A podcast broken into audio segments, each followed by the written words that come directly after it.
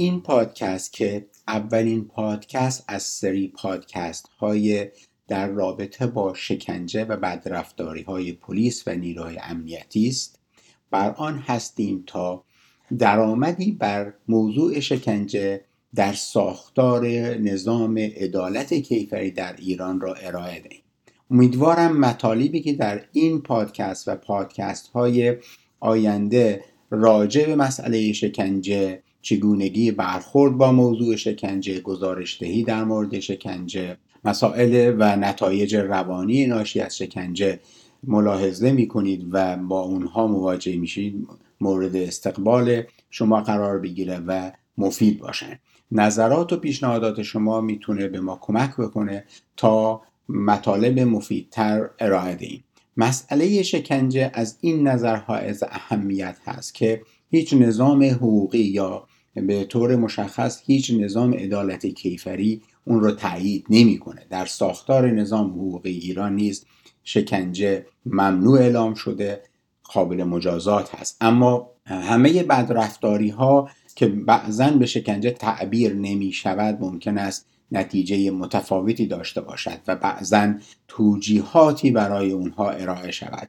از این رو ضرورت دارد تا به ابعاد مختلف و رفتارهای مختلفی که به عنوان شکنجه تعبیر میشه و یا به عنوان بدرفتاری پلیس و نیروهای امنیتی زندانبانها و بعضا حتی دستگاه های دولتی در مواجهه با مردم تعبیر میشه آشنا بشیم و مجموعه این پادکست ها در حقیقت این مسیر رو داره هموار می‌کنه و همچنین به ما کمک می‌کنه که چگونه بتونیم گزارش دهی کنیم چگونه با این موضوعات برخورد کنیم چگونه وکلا در دفاع از قربانیان شکنجه و بدرفتاری ها از نظام حقوقی کمک بگیرن و در واقع مسیر هموار بشه تا به کاهش رفتارهای خشونت آمیز کاهش شکنجه و بدرفتاری ها منجر بشه و بستری برای تحقق بهتر عدالت فراهم گردد. با هم بشنویم این بخش که در حقیقت درآمدی است بر شکنجه و بدرفتاری های پلیس نیروهای امنیتی نسبت به قربانیان شکنجه و متهمان و بعضا زندانیان.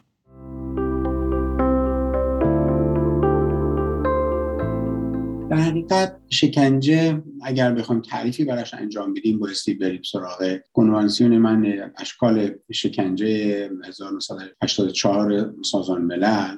در اونجا شکنجه به هر نوع رفتاری که تو هم با زور اجبار شکنجه فیزیکی شکنجه غیر فیزیکی که برای کسب اقرار برای کسب شهادت برای وادار کردن سوگند و همچنین برای اعتراف گیری صورت می‌گیره تعریف میشه. در حقیقت مجموعه رفتارهایی می‌تونه باشه که مطابق قانون. پلیس و مامورین امنیتی مامورین دولتی حق ندارن نسبت افراد اعمال بکنن و این رفتار به هر ترتیبی می‌تونه موجب ترس موجب فشار و زائل کردن اراده شخص چه اندک و چه زیاد باشه. حتی قرار دادن شخص در حالت استرار و ترس و نگرانی که به تعبیری اکراه درونی تلقی میشه. طوری که اون رو در موقعیتی قرار بدیم بدون اینکه شکنجه فیزیکی اتفاق بیفته در موقعیتی قرار بدی که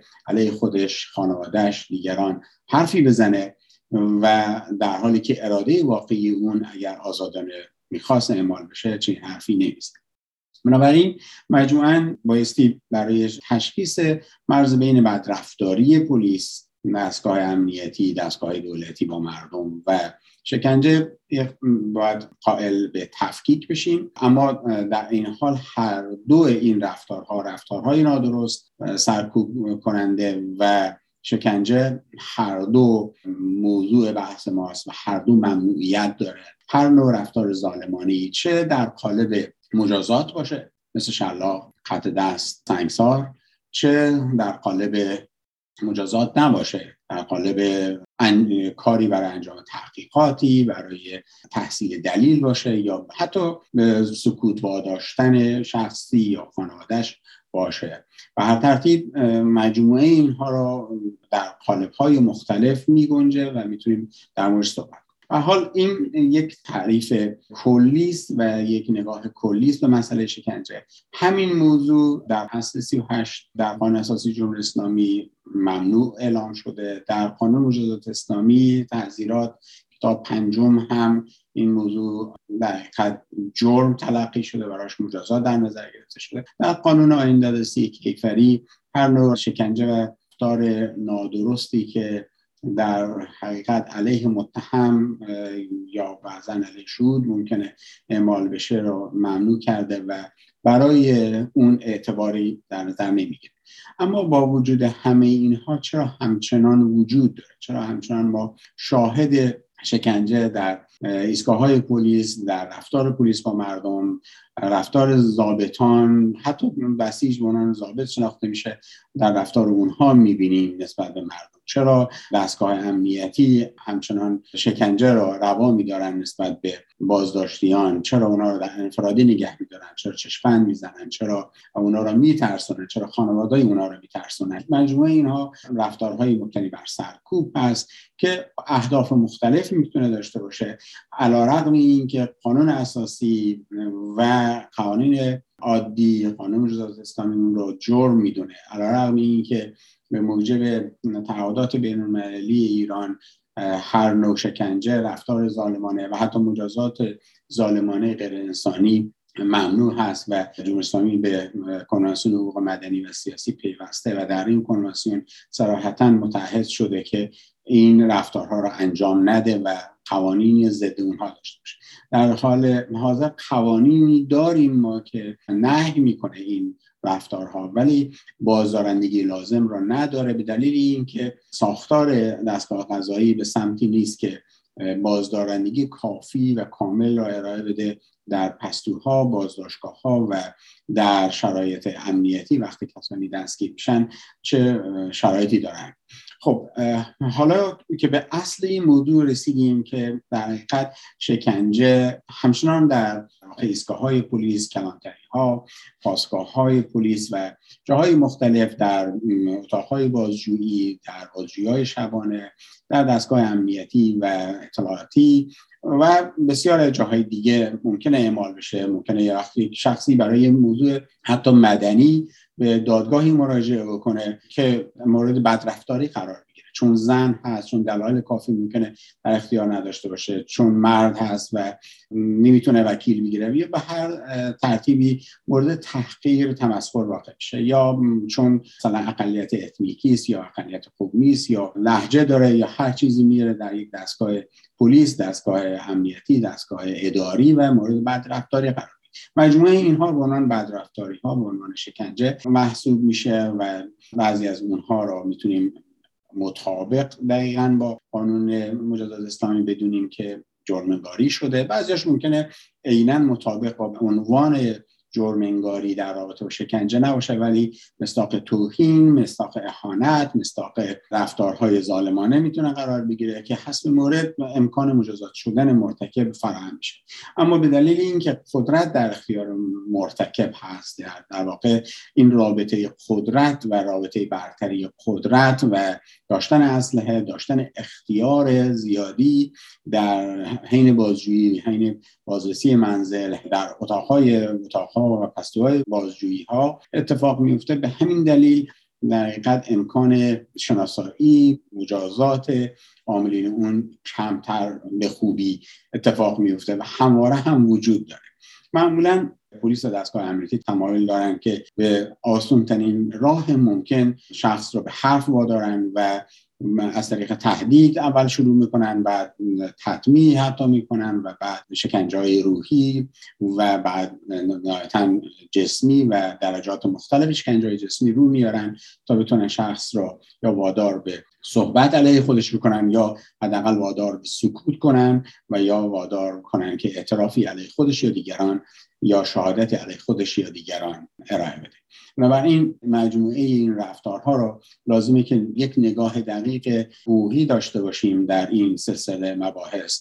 و در این مقدمه در حقیقت می‌خوایم این رو باز کنیم که چرا همچنان وجود داره چرا همچنان ما شاهد رفتارهای ظالمانه و شکنجه نسبت به شهروندان چه در پرونده های سیاسی امنیتی مدنی عقیدتی و همچنین در پرونده های عادی و معمولی وجود داره. البته تفاوت در انگیزه هست در این دو دسته بزرگ از پرونده که اشاره کردن.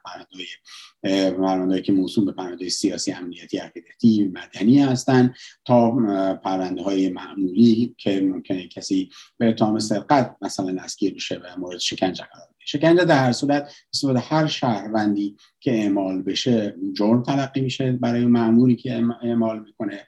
برای کسی که دستور بهش بده جرم تلقی میشه و برای کسی که اجرا می‌کنه همچنین. از این رو در حقیقت یک اتفاق نظر حداقل وجود داره که این موضوع جرم هست این موضوع مضموم هست و پسندیده نیست. ولی اینکه چگونه باید باش برخورد کرد هم موضوع مهم مهمتر است. ما اینجا در حقیقت اولین بحثمون رو به صورت مقدماتی بر این موضوع گذاشتیم. هم یه تعریف ارائه بدیم هم اینکه چرا می‌خوام بهش بپردازیم. تعریف رو خدمتتون ارائه دادم اما اینکه چرا می‌خوام به این بپردازیم به این دلیل هست که سلامت یک نظام قضایی یا دستگاه عدالت خصوص عدالت کیفری و در کل خودش در ساختار و سازمان عدالت در هر کشوری بایستی اصولی حاکم باشه که این اصول به وسیله قوانین محافظت بشه و این اصول نسبت به همه به صورت یکسان اعمال بشه. دلیل عمده و اصلی که شکنجه بایستی ممنوع بشه رفتار ظالمانه همیشه رفتاری است مبتنی بر قدرت که می‌خواد یک امر نادرست را اعمال بکنه. شکنجه مضموم هست ناپسند هست به دلایل مختلف. از جمله به دلیل اینکه آزادی شخص رو سلب می‌کنه اراده آزاد اون را مختل می‌کنه و اون را به حرف زدن علیه خودش بدون قصد واقعی بدون اراده واقعی و یا علیه دیگران بدون اراده واقعی با گاهی اوقات ممکنه ادهی بحث کنن که خب در پرونده های مهم در شرایط خطر اون پنج دقیقه حیاتی که بعدا معروف هست اگر که طرف یا مثلا تروریستی باشه کسی باشه که بمبگذاری کرده و حرف نزنه ممکنه یه کشته بشن. با وجود چین چالش بزرگی هم که مطرح میشه به هیچ وجه شکنجه پذیرفتنی نیست. به دلیل اینکه یک نابرابری ایجاد می‌کنه و در برخورد با کسانی که مزنون به بمبگذاری مزنون به ارتکاب جرم هستند مزنون یا متهم به خرابکاری هستند اونها متهم هستند. پس ما با یه اصل مهم مواجه هستیم و اون فرض بیگناهی همه افراد تا در یک دادگاه عادلانه به تام شنستگی بشه و اثبات بشه. تا اثبات نشده اصل براعت در مورد همگان جاری هست و فرض بیگناهی برای همگان جاری هست مگه خلافش ثابت بشه برای اثبات خلاف اون نمیشه به امور فاسد و نادرستی مثل شکنجه رفتارهای موهن تحقیر کننده و نادرست روی آورد. روی آوردن به امر فاسد نمی‌تونه باعث تحقق و اثبات یک امر حتی درست باشه. اگر حتی اقرار به درستی اعمال بشه این اقرار و اعتراف از نظر حقوقی فاقد اعتبار هست. چون اصل آزادی اصل براحت اصل فرض بیگناهی شخص رو با اون اختلال روبرو می‌کنه.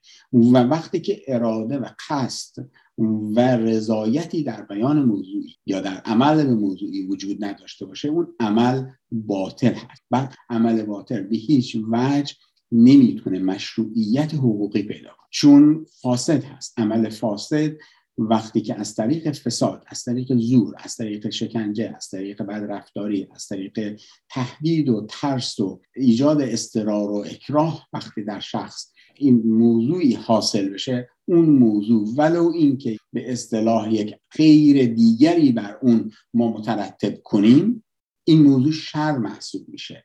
فاسد هست و شر حساب میشه و به هیچ وجه نمی‌تونیم برای اون اعتباری قائل بشیم.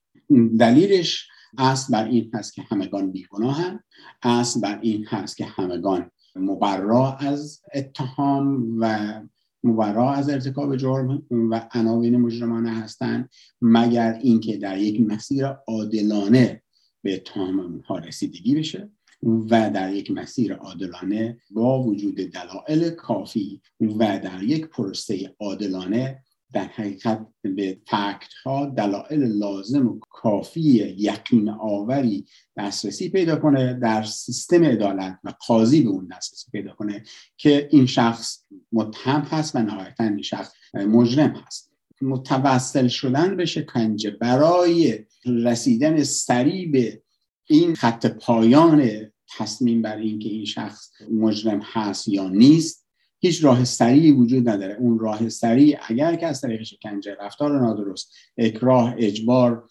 تهدید ترس و غیر از اینها باشه این عمل فاسد هست باطل هست و هیچ اعتباری نداره و اصولی که عرض کردم اصل تصاوی اصل براعت اصل فرض بیگناهی و موضوعات متعدد اخلاقی که بر اینا بار هست رو هدف قرار میده و سبب میشه که این رفتار ظالمانه فرض بشه ظالمانه تلقی بشه و هیچ اعتبار حقوقی بر اون بار نباشه. امروز بشر به جایی رسیده که حتی برای رسیدن به یک موضوع مهمتر یا یک خیر مهمتر نمی‌تونه و نباید مسیر باطل و فاسدی رو بر بگذینه به این اعتبار شکنجه رفتارهای نادرست رفتارهای سرکوبگر و حتی مجازات های ظالمانه مضموم شناخته میشه و هیچ اعتباری نداره